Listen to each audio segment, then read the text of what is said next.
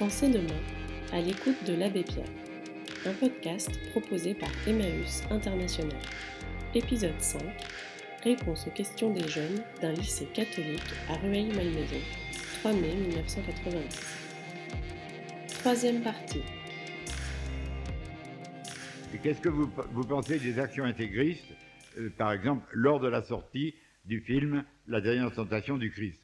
Ben, Je pense que, j'en sais rien, mais je pense que je pense la même chose que vous, c'est que venir foutre le feu à des fauteuils d'une salle de cinéma parce qu'un film est mauvais, c'est euh, complètement dingue. Euh, c'est certainement pas la manière efficace de manifester sa réprobation. Sûrement pas. Deuxièmement, la seule réponse à des films mauvais, c'est, et pensez-y, vous êtes jeune, vous avez toute la vie devant vous, c'est de s'employer à créer des œuvres de valeur, pas du, blabla, mais de vrais chefs-d'œuvre d'art, de cinéma, qui attirent du public pour lui communiquer le message de la foi. C'est pas en allant casser la gueule à ceux qui ne sont pas croyants qu'on les aidera à devenir croyants. C'est en faisant, en exprimant l'évangile avec des œuvres qui véritablement portent témoignage. Et le reste, c'est euh, absolument idiot. Euh, Voilà ce que j'en pense. Euh, alors, que pensez-vous de la montée de l'extrême droite en France? Je dirais la même chose. Je pense que j'ai écrit, quand on a commencé à voir ce phénomène, j'ai écrit un texte, je, je l'ai dans ma chambre, dans ma serviette, sûrement.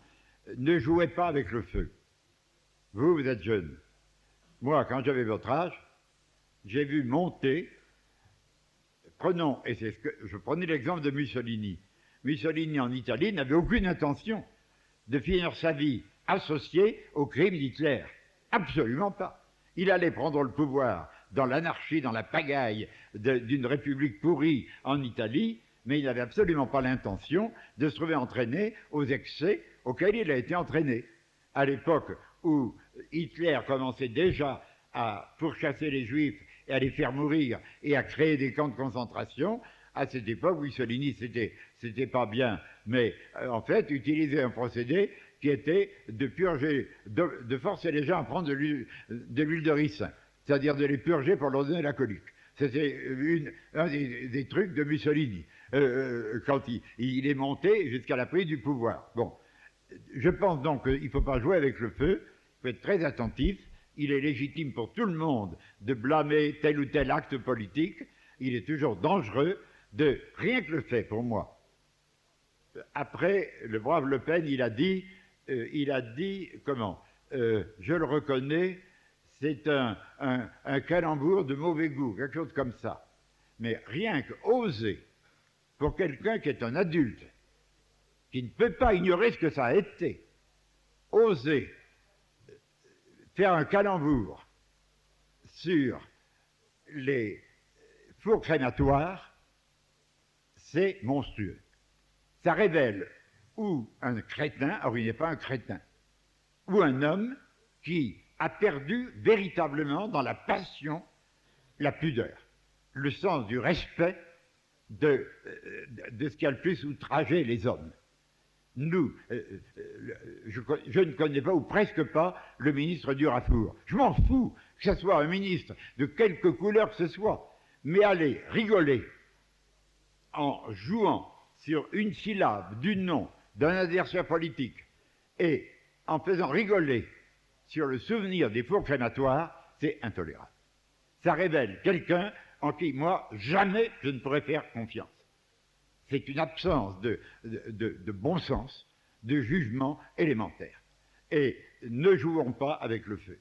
Mais je dis dans le papier en question, qu'on a publié, je dis, mais ce, ces périls d'aller vers euh, toutes les violations de la pudeur et du respect de l'homme, cela viendra fatalement si les décisions qui doivent être prises dans les souffrances politiques d'un pays ces décisions ne sont pas prises. C'est toujours parce que les autres que l'extrême droite ou que l'extrême gauche, parce que les autres que les extrêmes ont tardé à prendre des décisions indispensables que finalement les extrêmes l'ont emporté. Voyez-vous Et là, prenons les choses au sérieux et apprenez, vous qui avancez bientôt vers l'âge de participer aux décisions politiques, apprenez à, à donner la vraie priorité à ce qui le mérite. Je vous donne un exemple.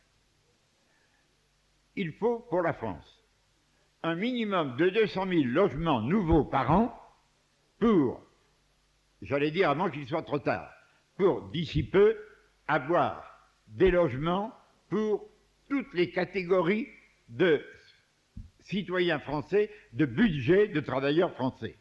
Or, les économistes nous disent c'est irréalisable de faire 200 000 logements populaires chaque année pendant 10 ans. À cela, je réponds, n'oubliez jamais ce que je vais vous dire maintenant. Je ne veux pas discuter. Pouvait-on éviter le malheur de la guerre du Vietnam Pouvait-on éviter le malheur de la guerre d'Algérie? Ce n'est pas la question. Historiquement, la nation française a été capable, sans en crever, de financer pendant des années des armées au bout du monde au Vietnam, avec tout ce qu'il fallait d'armes, de munitions, de camions, de chars, de bateaux, d'avions, etc., de services de santé pour une armée importante à l'autre bout du monde. Ça a coûté combien par jour? Nous avons le droit de le savoir. Je demande que des étudiants qui préparent un doctorat de sciences économiques, de sciences politiques, aillent fouiller dans les archives, car ça existe dans les archives du ministère des Finances, pour dire aux Français combien a coûté chaque journée de la guerre du Vietnam ou de la guerre d'Algérie. Et quand on saura ce que ça a coûté, on ne pourra plus supporter qu'on nous dise, pour faire des logements, c'est trop cher. Ça ne va pas. C'est inadmissible. Et si l'on n'accepte pas de donner la priorité aux vraies priorités, d'autant plus que quand il s'agit de dépenser de l'argent pour faire des maisons, ce sont des dépenses économiques qui font des économies. Car si l'on a logé un jour tous les sans-logis, ce sont des milliers et des milliers de délinquants, des milliers de journées de prison, d'asile ou d'hôpital économisées à la nation. Alors que quand c'était pour la guerre, pas la guerre à la misère, mais la guerre-guerre, c'était des dépenses à fond perdu. On savait bien que l'ennemi, même si on était vainqueur, rembourserait jamais le prix des canons, le prix des avions, le prix des obus, quand ils leur flanquaient sur la figure. C'était à fond perdu. Et quand il s'agit de dépenses qui sont destinées à faire des économies, et en plus, pas seulement une question de gros sous, mais à respecter la dignité de tous nos frères humains dans notre pays, qu'on ne vienne pas nous dire que ce n'est pas réalisable. Voyez-vous, politiquement, il faut se préparer à donner la vraie place à chaque besoin. Or, il est certain que le premier besoin, c'est d'abord d'avoir fait, d'autant plus que si on mettait en chantier la quantité de logements nécessaires, c'est de l'emploi créé, une multitude d'emplois. Et sans doute pour avoir des terrains dans des conditions pas trop coûteuses, il faut aller les chercher en dehors des grands centres d'agglomération pour avoir des loyers pas trop chers. Alors il faudra prendre des décisions de transport gratuit pour des travailleurs à petits salaires qui sont loin. Déjà, il y a plusieurs pays du monde où on a préconisé des solutions comme celle-là pour ceux qui ont de petits salaires et pour lesquels il faut aller loger à une assez grande distance des lieux de travail. Mais il y a des solutions, à la condition qu'on donne priorité aux vraies nécessités. Bien. Euh, alors, euh, vous me demandiez ah combien de tonnes de marchandises et combien d'argent dans les communautés? Je suis incapable de vous le dire. Ce que je sais, c'est que dans l'année dernière, on a pu donner environ un milliard de centimes pour des dons, en plus de la vie de tous les jours. En plus, alors après, calculez ce que peut coûter la nourriture pendant 365 jours de 4000 personnes vivant communautairement, c'est-à-dire avec le minimum de dépenses, mais réussissant à vivre en ayant tout le nécessaire, et vous verrez combien transitent dans les communautés. Vous avez deux adresses, trois, enfin deux surtout, à Paris, une à Charenton et une rue des Bourdonnais à Paris, et l'autre euh, avenue de la Liberté à Charenton, où il y a les secrétariats généraux de deux fédérations de communautés de la France, et là on vous dira exactement combien en statistique, combien il y a eu de tonnage de papier, carton, ferraille, etc., etc. Moi, je ne le sais pas par cœur, mais vous pourrez facilement le savoir à ces deux adresses. Euh, la dernière chose importante que j'ai retenue, c'est les questions où vous me demandez quel événement dans votre vie a donné le déclic pour la consécration à votre vie de prêtre, où trouvez-vous la force d'aider les malheureux, de consacrer toute votre vie à Dieu? Là, alors, bien sûr, il aurait fallu peut-être commencer par là, parce que c'est le plus important, mais euh, je pense que ce sont deux questions bien différentes.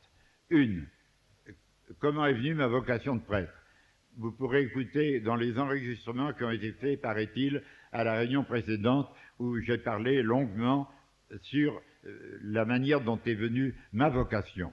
Euh, mais je vous dirai en quelques mots euh, d'une famille très profondément chrétienne, avec un papa très très admirable, riche, mais tous les dimanches matins, secrètement, avec quelques messieurs comme lui, je ne l'ai su qu'à 12 ou 13 ans, mon père, tous les dimanches matins, allait faire le coiffeur des pouilleux, des mendiants, couper les cheveux, faire la barbe, etc., et les aider à se rhabiller et bien. Mais à l'âge de 14 ans, j'ai tout remis en question de ma foi par un simple raisonnement en me disant si j'étais né dans une famille athée et que j'ai pas fait plus de réflexion personnelle que j'en ai fait jusqu'à présent, je m'apprêtais à vivre d'une autre manière. Mais alors quelle certitude est-ce que j'ai que je ne me trompe pas? Et à partir de ce moment-là, vers 14 ans, j'ai commencé à beaucoup, beaucoup réfléchir, lire. J'étais souvent malade. Pendant que j'étais malade, je continuais beaucoup d'études. Et ce qui a été le déclic, ça a été un pèlerinage euh, qui est avec des élèves des jésuites, euh, pèlerinage d'abord à Rome, et puis après Rome, on a passé à Assise. Et je ne savais pas distinguer Saint François d'Assise de Saint François de Sales ou Saint François Xavier. Je ne savais rien de sa vie. Mais là, il y a eu deux fêtes qui ont beaucoup eu d'importance. J'étais malade, je ne dormais pas bien. On avait logé chez les habitants, on était trop nombreux pour les hôtels. Et dans la nuit, vers 4 heures du matin, je suis sorti. Et si un jour vous allez dans des lieux où il y a des grandes foules pendant la journée, à Lourdes ou ailleurs, dites-vous que vous n'aurez véritablement connu ces lieux que si quitte à le faire à deux ou trois copains, vous ressortez dans la nuit quand il n'y a plus personne. Et là, dans la nuit, je suis monté jusqu'au sommet de la Rocca qui domine Assise. Et là, j'ai été ébloui par le lever du soleil. Puis à 6 heures du matin, les cloches qui sonnaient les Angélus. Et je me rappelle avoir écrit sur un bout de papier que j'ai toujours Oh les cloches, c'était la semaine de Pâques. Oh les cloches, mourir par un matin, un matin de cloche, mourir par un de ces matins où la terre entière avoue tout ce que l'amour contient. C'était une émotion purement de beauté. Mais l'après-midi, nous sommes montés dans un petit couvent perdu dans les montagnes, sur des grottes où Saint François venait souvent, et un père en français nous expliquait la vie de Saint François. Et quand j'étais scout, on m'avait totémisé castor méditatif. Et je suis parti tout seul dans la montagne, marchant, euh, et c'est là où véritablement toute ma vie s'est décidée. J'avais 15 ans et euh, j'ai eu tout d'un coup l'intuition de l'immensité euh, à la fois d'union universelle et d'action qu'il peut y avoir dans l'adoration. Et toute ma vie a été marquée par cela. Plus tard, quand j'ai dit à mes parents que je voulais être capucin, ça a beaucoup coûté à mes parents, parce que tout en étant des très saints chrétiens, ils étaient aussi des, gens du monde. Et avoir un fils jésuite, bénédictin, dominicain, ça fait distinguer. Avoir un fils capucin, ça fait pas du tout select. Et pour mon père, ça a été vraiment euh, une peine. Mais euh, à la fin de mon noviciat, il me raccompagnait à la gare. Et au moment où le train allait partir, quand j'allais commencer philosophie et théologie pour devenir prêtre, j'étais en habit de capucin et j'étais là sur le marchepied du train, et mon père, en m'embrassant, m'a dit, tu sais, maintenant, un an après, maintenant, je suis très fier de mon capucin. Mais le premier jour, ça avait été pour lui un vrai sacrifice. Et là, alors, j'ai vécu une vie dont on n'a pas idée aujourd'hui, car ça n'existe plus. Mais pendant six ans et demi, jusqu'après mon ordination de prêtre, on dormait tout habillé, sur la planche, on était réveillé toutes les nuits à minuit, et entre minuit et deux heures du matin, la première heure, on psalmodiait, on dialoguait les psaumes, la deuxième heure, dans l'obscurité, sans lumière, sans pouvoir s'aider d'un livre, l'adoration. Et la même chose à la fin de l'après-midi, trois quarts d'heure avant le dîner. C'est-à-dire toutes les journées, une heure, trois quarts d'adoration sans lecture, uniquement adoration. Et il est certain que c'est la seule explication de la vie que j'ai pu tenir pendant 50 ans. Ça paraît contradictoire, mais maintenant que je suis à la fin de ma vie, je comprends très clair que si je n'avais pas eu ces 5, 6 ans et demi de désert, car ça a été très médiocre comme étude intellectuelle, et j'en souffrais, mais si je n'avais pas eu ces 6 ans et demi de désert, jamais je n'aurais pu vivre les 50 ans, tout le temps hors cadre d'une vie, tout le temps à rouler ma bosse à travers le monde. Certainement que c'est à ces 6 ans et demi de vie de désert, chez les Capucins, je suis resté très lié avec eux. Récemment, dans la ville de Cray, où j'ai fait toutes mes études, le provincial est venu. Et il, m'avait écrit Vos frères Capucins sont très fiers de vous. Et il est venu euh, dans ce couvent où j'ai vécu dans la misère très, très, très dure et très pauvre. Mais euh, j'y garde une, reconnaissance immense, parce que c'est certainement ça qui m'a permis de tenir, qui m'a préparé à la vie que j'allais avoir après. Alors, euh, la vie que j'ai eue après, euh, vous savez, une fois qu'on a mis le doigt dans l'engrenage de, de l'amour de Dieu, de tout, tout lui donner, et, et avec les pauvres, ben, il n'y a plus moyen de s'en sortir. C'est exactement comme vous quand vous serez papa, dans une vie de famille. C'est pas vrai qu'on peut euh, se poser la question et dire je continue ou je laisse tomber. C'est pas vrai. À partir du moment où on les a sur les bras, on ne peut pas abandonner. Donc, en fait, euh, euh, le bon Dieu m'a pris à son piège. Bon, une fois que j'ai été, j'ai dit oui, mais il n'y a plus moyen de s'en sortir. Et j'ai pas eu, d'ailleurs, la tentation de m'en sortir. Mais c'est difficile de comprendre. On peut le comprendre qu'en faisant la comparaison, je crois, avec euh, euh, un papa ou une maman. Euh, ils sont l'amour les, les tient et, et, l'amour de Dieu plus encore, n'est-ce pas?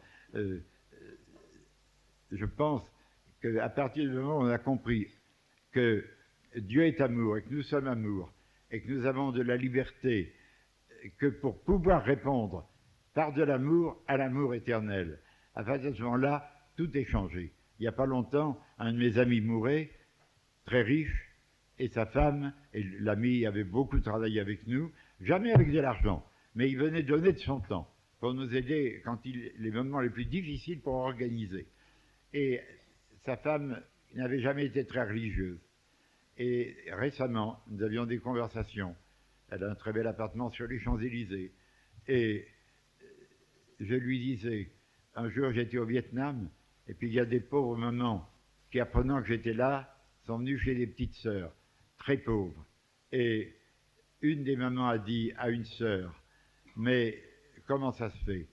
Ta vie n'est pas meilleure que la nôtre, ta maison n'est pas meilleure que les nôtres, tu travailles toi aussi pour gagner ta vie, et tu n'as pas de famille, tu n'as pas d'enfants, et quand on vient te trouver, on te trouve toujours souriante, toujours joyeuse. Comment ça se peut? Et la petite sœur, un peu intimidée, a hésité, et puis elle a dit, tu comprends C'est parce que je sais que je suis aimé de celui que j'aime. Et quand la dame m'a entendu dire ça, elle me dit Ah, mon père, si c'est sûr que nous sommes aimés, alors ça change tout. Ça change tout. Et au fond, c'est ça que nous avons la responsabilité de rendre croyable à tous autour de nous. Nous sommes aimés. Alors ça change tout. Et vous demandez quelque part quel message je vais vous donner à vous, la jeunesse. Bien, je vais vous le donner à partir d'un fait très récent et qui est un des faits les plus merveilleux de ma vie de prêtre et de vieux prêtre.